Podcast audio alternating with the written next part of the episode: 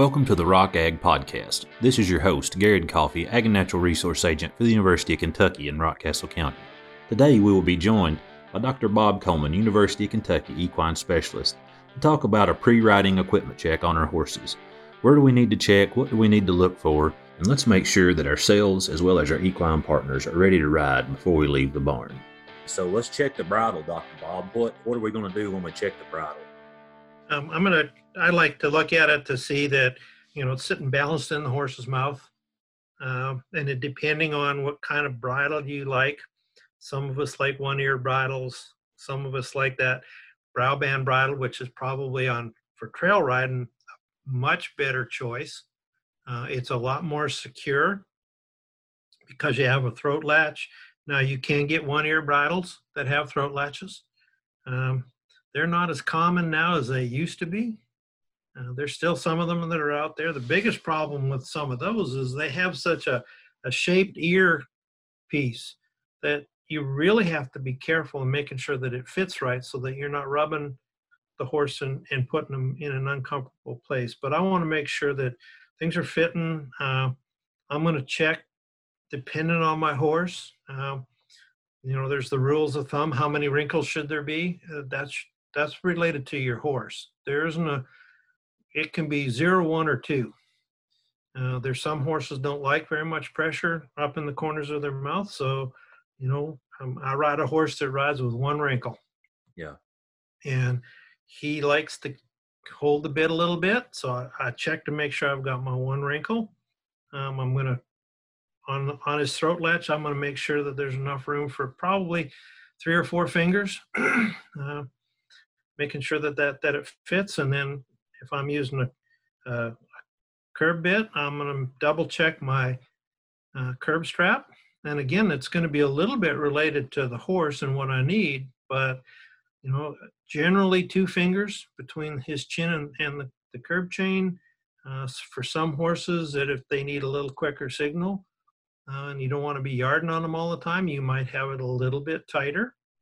Uh, or you might have one of those horses that doesn't like a lot of pressure on his chin and, and uh, you might have a little bit more but realize that the more fingers you can put between his chin and that curb chain uh, the less leverage you're going to have uh, but if he's comfortable with that and you're comfortable with that then i think you should be all right so it's kind of kind of just kind of knowing your horse and i mean you hear you hear everybody's got a different opinion and like you said there's wrinkles and there's you know you, they need to carry it this way and you know maybe even a little looser and you know i've had had a guy tell me one time that uh, you know maybe even uh, leave it just a little bit loose on a young horse and he kind of learns to carry that bit and you know and uh, you hear all kinds of stuff. So it, mainly what you're telling me is is that just know your horse and know know where that bridle sits on the horse and before you get in make sure that it's adjusted that way.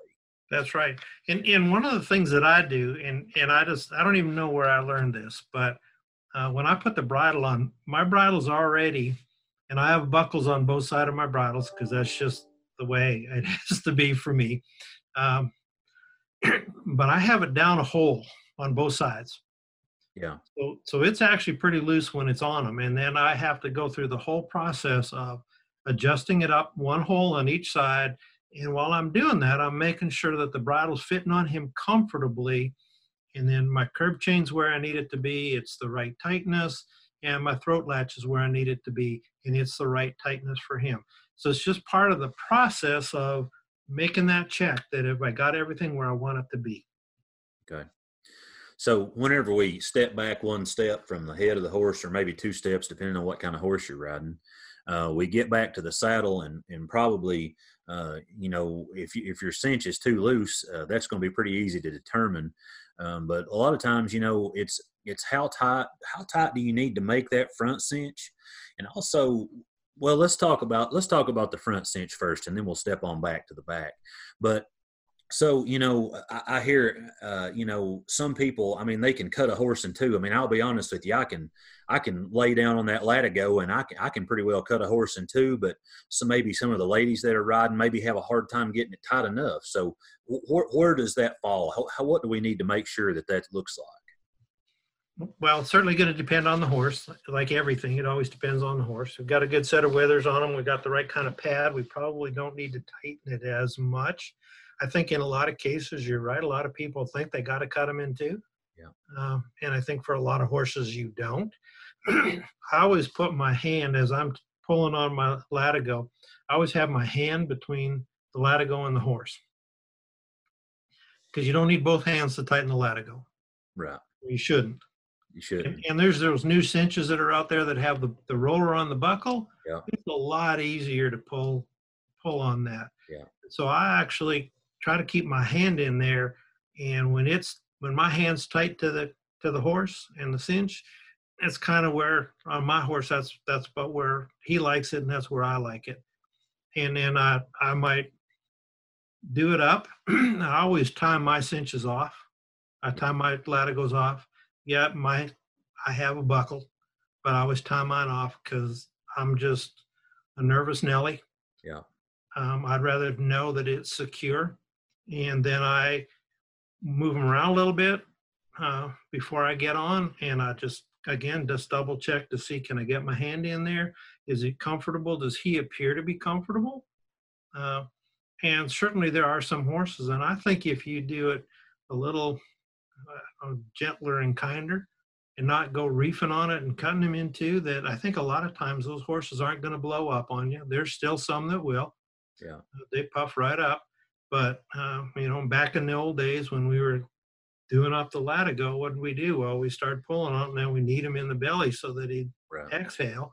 Yeah. Uh, there's probably still one of those two of those horses out there that you got to be a little careful. But um, I think that's what I do is that, and I've learned that from a couple of people that I've ridden with. That uh, again, the saddle seems to sit all right with what we're doing. Uh, if I'm going up and downhill on on somebody else's horse, I'm going to ask Right. that person that's that whose horse I'm riding is how tight do you want this? How tight does this need to be Yeah. for this particular horse? And rather than just, uh, we had one that was on our equestrian team um, that we got to borrow, and I guarantee you, you tighten it too much on her, you better have a really deep seat and a seat belt because she's going to pile you. Yeah. She hated it being tight. You know, and, and I think got to be careful with that. I, yeah, I, I have a horse that that you know. I mean, I she's a great horse, but I know that I set that saddle up there, and I I- actually I just touched the cinch to her because two things is she's going to blow up, and the second is if I try to cut her in half with it right off the bat, she's going to act bad. So I throw the saddle up, I just pull the cinch against her, and I walk off and leave her. And actually, a lot of times I'll actually untie her and take her out, maybe lunge her, walk her a little bit. I come back, tighten that up again, you know, and like you said, I'm not trying to cut her in half with it, but just cinch that up and, you know, make that where it needs to be the second time. And once she relaxes, you know, she's exhaled. And so, yeah, I, I think that, uh, you know, a lot of times that, that works really well in a lot of different horses, actually, instead of just trying to cut them in half. It, it's a old cowboy told me if you want to go go fast someplace, just slow down.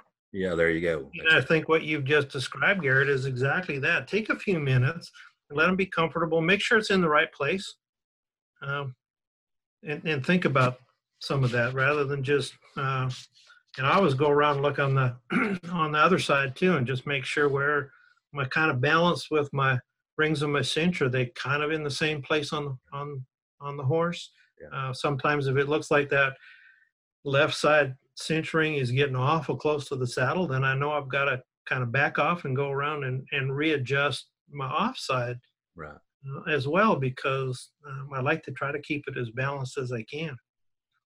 So one thing that I like to do is is every saddle that I have and every horse that I own is is trained to a back cinch. Uh, I mean, I know obviously English riders probably don't even know what a back cinch is. Um, you know, there's there's a lot of different opinions about that, but something sometimes I see, um, you know, I like to keep mine, you know, pretty pretty snug against the horse's belly. I, I kind of feel like that that's why that's there. I'm obviously not tightening that down as much as I do the front cinch, but if we look at that back cinch, uh, you know, sometimes I see people riding them, and I'll be honest, I could put my leg between the back cinch and the horse, you know, the horse's belly. I mean, it's hanging down six, eight inches, and so I, I really don't feel like that's probably correct either. I don't, I don't imagine. So touch on that a little bit. Um, having had the experience of seeing a horse get his foot between his belly and that back cinch, they're really hard to undo. Yeah. In, in that good stout leather that's back there, it doesn't cut well. Yeah. And it's a wreck. so um, I'm like you. I want it again. I'm going to probably have it a little tighter, but I still want to maybe get my hand in there without. Yeah. But I, I want it. It's there for you're you're exactly right. It's there for a reason. It's to keep the saddle from moving. Um, typically, you know, a lot of people that that rope have a back cinch because they don't want the back of the saddle to get pitched forward when the, the rope tightens on what they've caught. Yeah. Um, but the same holds true when you're riding up and downhill. You want that saddle to not be moving a lot. And it's just a whole lot easier, I think, on the horse. Probably helps you to not have to have that front cinch quite so tight. Right. Um, and so do it up. But like you, I, I see lots of people going down the trail and it, or in lots of other places. I mean, people that have the back cinch have never taught their horse to wear one. Yeah. And so if you now have a saddle with a back cinch and it's the first time you're going on a lovely trail ride out in eastern Kentucky, that's not the time to crank it down and cut him in two at the back because be careful. That's also another piece of equipment you need to double check and make sure that your hobble that holds the front cinch to the back cinch is intact and in good shape and exists because it's it's also there for a reason and make sure that it's in good shape and and not going to come apart Make sure that we don't that our back cinch doesn't turn into a flank strap, right? exactly because there's some horses that probably don't care but there's some horses that they really do care That's right. So, kind of as we as we're talking about wrapping up here, one last thing that I'd like to speak on is uh, is using halters while you're riding. Uh, you know, some people I see, you know, I obviously I, I I like to ride. I do a lot of trail riding and sometimes even overnight some pack trips, and and a lot of times it's easier just to leave that halter under your bridle. You know, maybe even have have the rope, you know, up there hooked up and just draped over the saddle horn and and that kind of thing and you know is that good? You know should we just pack our bridles in the in the saddlebags? Um you know wh- how do you feel about that? Um, kind of a mixed thing. Um, i think that it actually makes good sense to have the halter on. Uh, again like everything else making sure that it fits. Um, i actually saw something recently somebody was showing us how to uh, lead a horse and I couldn't believe where the halter was because it was hanging down. Um, you wouldn't have been able to put the bridle on this horse because that's how low the halter was hanging. Yeah. And you could see the corner of his mouth through the ring on the halter, which I thought that that's a little. I, I'd put. I mean that that doesn't bother me at all. Um, I think it's it is uh, great convenience to do that. Uh, again, I'd, I'd like make sure the halter is fitting properly and we're not putting too much on the horse. Uh, and whether you want to have the lead shank on, uh, probably not a bad idea. Just make sure that you've got it attached and controlled so that it's not going to get caught in something and all of a sudden uh, we've got the halter dragging the horse off to the left when you think you're going right. Yeah. Um, but being paying attention to that, I think, is a good idea. I think for that, for a lot of people, um, having the halter on, so if you stop somewhere and you're going to pull the bridle off that horse, um, you've already got him controlled. Yeah. And you might have a really, really broke horse in the arena. right But out on the trail, there's a whole lot. It's a new world, and, and I'd be a little concerned about that. So yeah um, I don't think it's such a bad thing. It's like everything else, make sure it fits. Uh, make sure your horse is accustomed to it. If you like rope halters, great. If you like nylon halters, great. Um, I think in this case, having a leather halter might just be a lot more uh, material that you have to deal with and trying to keep it, particularly over the over the pole of the horse, Yeah. uh, comfortable for them. But um, I think I don't think it's a bad thing, and having a having a good lead lead rope that uh, you know the snap's good or or that it's attached through the ring with some of the rope halters that the lead shank comes already attached. Um, just make sure that that everything is in good shape so that it does what you want it to do. Okay. Well, I think we're almost ready to ride, Doctor Bob. Um, I think so. I'm I'm just about ready to go. So, um, any last words before we before we wrap up?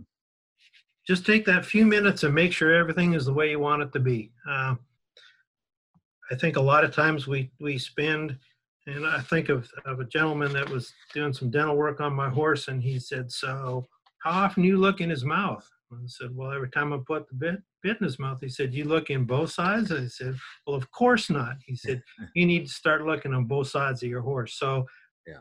that just made me think of, and so I do that now when I go to ride.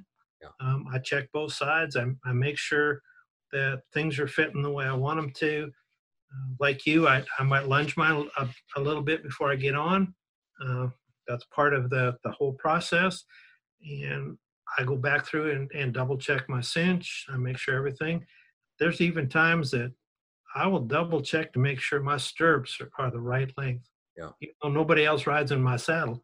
Yeah. I still make sure that, that everything is is the way I want it to be. And maybe it's being a little too safety conscious, but I'm, I'm thinking that it's not such a bad plan. Be safe. Yes, sir.